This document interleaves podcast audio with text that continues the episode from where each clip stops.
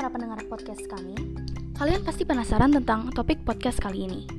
Hari ini, kami akan membahas tentang topik film.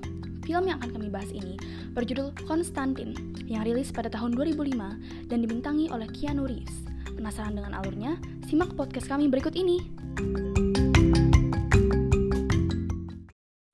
Diawali dengan memperlihatkan dua orang pria yang sedang mencari hewan di sebuah tanah lapang di mana tanah tersebut adalah bekas gereja yang terletak di Meksiko.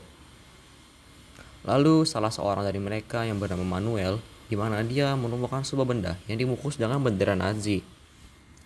Setelah dibuka, benda tersebut ternyata adalah ujung sebuah tombak keramat yang bernama Spear of Destiny. Setelah memegangnya, Manuel pun terlihat seperti kerasukan dan berjalan melewati temannya.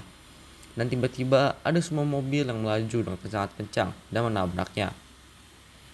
Namun di sini ada sebuah keanehan, di mana mobil tersebutlah yang mengalami rusak parah, tapi Manuel masih sehat dan bugar. Pada saat muncul simbol di tangannya, Manuel pun langsung bangkit berdiri dan berjalan menuju Amerika dengan berjalan kaki. Pada saat berjalan, anehnya hewan-hewan yang ada di sekelilingnya dan dilewati oleh Manuel pun langsung mati begitu saja. Dan film pun baru dimulai. Lalu, adegan berpindah ke Los Angeles, di mana diperlihatkan seorang gadis Filipina yang terlihat sedang kerasukan, di mana dia terlihat bisa memanjat sebuah tembok bagaikan cicak. Karena takut, ibu dari si gadis pun memanggil seorang pengusir setan bernama John Contestin, di mana terlihat bahwa dia sedang turun dari sebuah taksi dan lalu menyalakan rokoknya dan masuk untuk menemui sang gadis tersebut yang kerasukan. Saat bertemu si gadis, John pun mencari satu persatu jimat yang dapat melukai sang iblis. Satu persatu jimat telah dikeluarkan, dan pada akhirnya John pun menemukan sebuah jimat yang terlihat ampuh untuk menyakiti iblis tersebut. Setelah ketemu, John pun langsung menghampiri iblis tersebut lalu berkata, Aku John Contestin, lalu menempelkan jimat tersebut ke kepala gadis tersebut. Di sini terlihat bahwa popularitas dari John Constantine bukan hanya di dunia nyata saja, namun dia juga populer di dunia para iblis. Setelah dirasa cukup, John pun kembali merasakan gangguan di mana sang iblis ternyata cukup keras kepala dan kembali merasuki sang gadis. Untuk kemudian menyuruh anggota keluarga mengambil cermin raksasa sebagai cara terakhir, ternyata John tidak datang sendirian karena dia ditemani oleh rekan sekaligus muridnya yang bernama Chas Kramer. Setelah cermin itu datang, John pun langsung membacakan mantra khusus dan iblis pun akhirnya keluar dan terjebak di dalam cermin. Untuk kemudian John melemparnya keluar dan tepat mengenai mobil sewaan dari Chas. Ada hal yang cukup menarik, di mana terlihat dengan jelas bahwa John adalah seorang perokok berat, di mana-mana dia merokok. Lalu dengan adegan berpindah di mana diperlihatkan seorang pasien rumah sakit jiwa yang bernama Isabel yang sedang melakukan pengakuan dosa karena sudah membunuh seseorang hari ini. Bukan tanpa alasan, Isabel membunuh orang tersebut.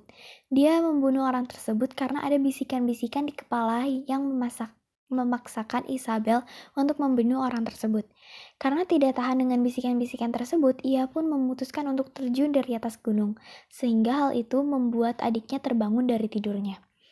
Saat sudah sampai di kamar mayat, seseorang yang bernama Angela yang merupakan adik kembar dari Isabel yang sekaligus adalah seorang detektif pun merasa tidak percaya dengan tindakan yang dilakukan oleh kakaknya karena ia tahu bahwa kakaknya adalah seorang penganut Katolik yang sangat taat.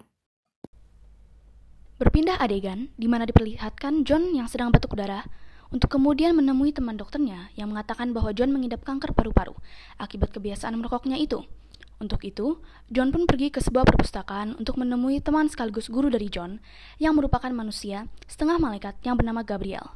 Tujuan John menemui Gabriel adalah untuk meminta saran bagaimana caranya agar John bisa masuk surga karena hidupnya tidak akan lama lagi. Gabriel mengatakan bahwa John tidak akan bisa masuk surga karena dia pernah ingin melakukan bunuh diri. Karena tindakan bunuh diri sangat besar dosanya dan akan dipastikan bahwa John akan masuk ke neraka.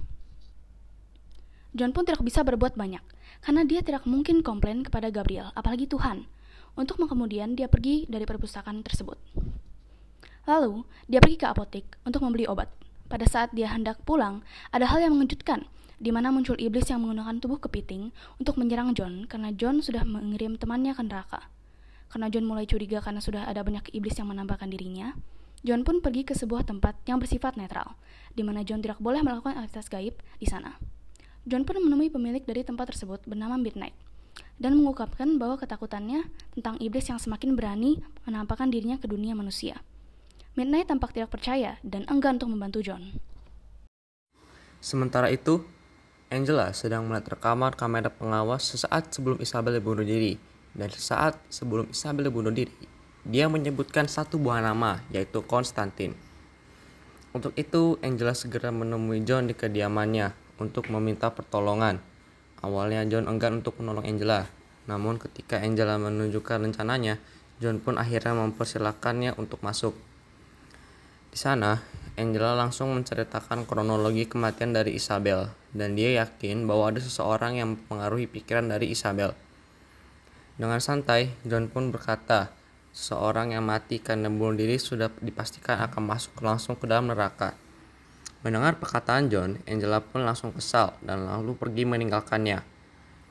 Saat setelah Angela pergi, John pun melihat ada segerombolan iblis yang sedang mengejarnya dan langsung memberitahu Angela bahwa dia sedang dalam bahaya. Angela pun seperti tidak percaya dan tidak masih kesal dengan John, dan ia segera pergi meninggalkan John. Namun beberapa detik setelah dia pergi, lampu di jalan tersebut tiba-tiba padam, dan kegelapan pun menghantui mereka. Karena para iblis sudah mulai mendekat, John pun langsung melilitkan satu buah kain yang sudah disiram dengan air suci, dan lalu membakarnya. Betapa terkejutnya Angela melihat ada banyak sekali iblis yang mengelilinginya. Dan John pun langsung membakar para iblis itu. Akhirnya Angela pun percaya dengan perkataan John. Untuk memastikan Isabel segera yang masuk ke neraka atau tidak, John pun nekat langsung melakukan sebuah ritual untuk langsung masuk dalam neraka. Karena John hanya menggunakan sebuah kucing sebagai tiket masuk ke dalam neraka karena kucing diyakini sebagai makhluk paling suci dan memiliki sembilan nyawa yang tersebar di berbagai dimensi. John pun meminta Angela untuk keluar dari apartemennya karena airnya sudah mendidih. Yang mendidih yang menandakan John sudah siap untuk masuk dalam neraka. Faktanya, John pergi ke masa lalu, tapi versi neraka, tepat sesaat sebelum Isabel bunuh diri.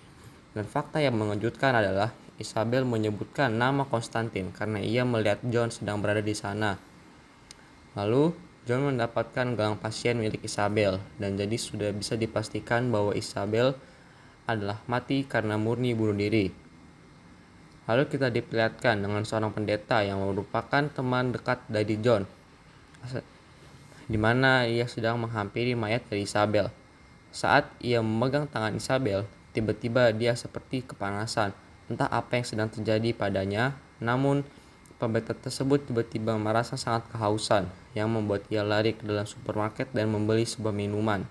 Tapi anehnya, minuman tersebut seperti menolak untuk diminum oleh sang pendeta, yang membuat pendeta mati kehausan. Lalu film pun selesai.